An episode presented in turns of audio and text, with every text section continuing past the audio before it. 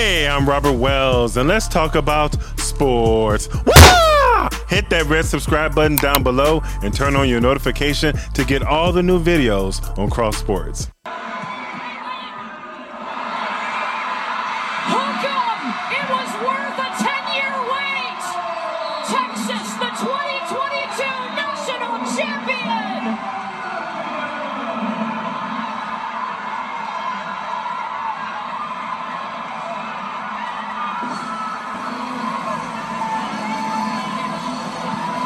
Congratulations to the women's college volleyball team, the Texas Longhorns, on winning their third national championship in school history. I said over a month ago that Texas would win the national championship.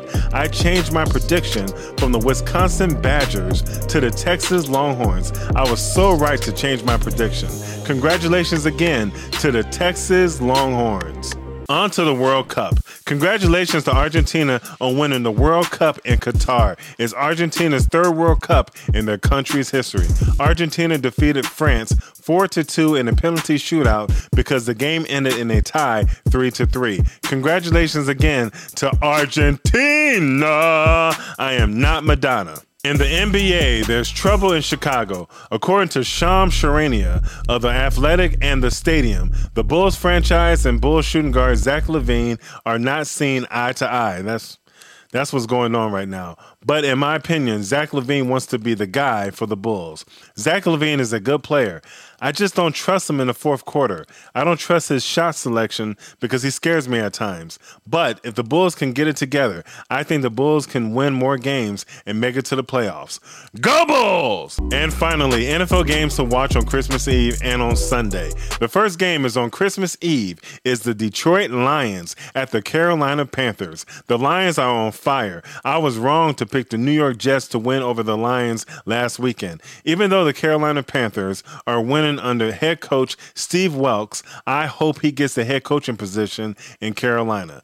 I got the Lions beating the Panthers by 10 points. The next game, the Seattle Seahawks at the Kansas City Chiefs. The Chiefs won their division last Sunday, and they're the number two seed right now in the AFC playoffs. The Seahawks are still fighting for a playoff spot in the NFC, but the Chiefs are a tough team. They're tough to beat at home. They're the better team, and I got the Chiefs beating the Seahawks by two touchdowns. The next game, the New York Giants at the Minnesota Vikings. The Vikings game last Saturday against the Indianapolis Colts was one of the best games I've ever seen. I'm not even a Minnesota Vikings fan, but that game was awesome. And the Vikings won the NFC North like I said they would. I said that over a month ago that the Vikings would win the division, and I was right again.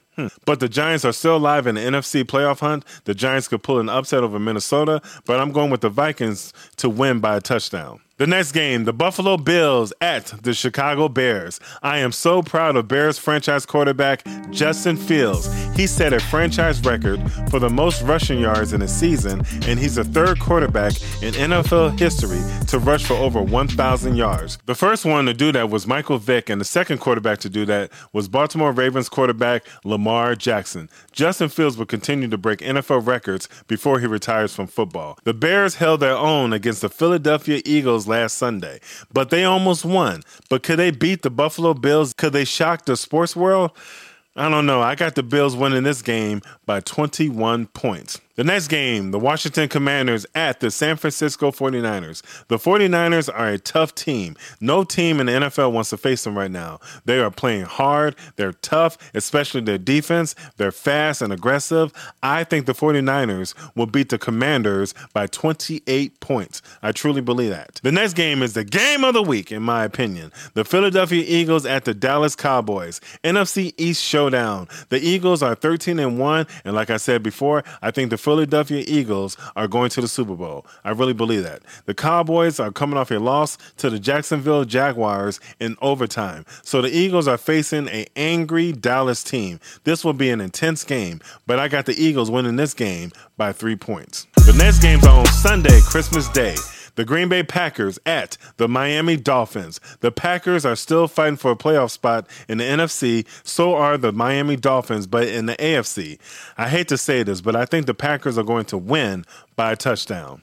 And the final game on Christmas night for Sunday Night Football, the Tampa Bay Buccaneers at the Arizona Cardinals. I think quarterback Tom Brady and the Buccaneers are going to be playing very well because they're angry after losing to the Cincinnati Bengals at home last Sunday. The Cardinals don't have quarterback Kyler Murray because he tore his ACL a few weeks ago against the New England Patriots on Monday Night Football. I think Tom Brady is going to have a big game against the Cardinals. I got the Buccaneers winning by 20 points against the Cardinals. Also, the last thing I want to say is Merry Christmas to everyone. Enjoy this holiday with your family and friends. My heart goes out to everyone who lost loved ones and friends this year and beyond, especially to my good friend Julio.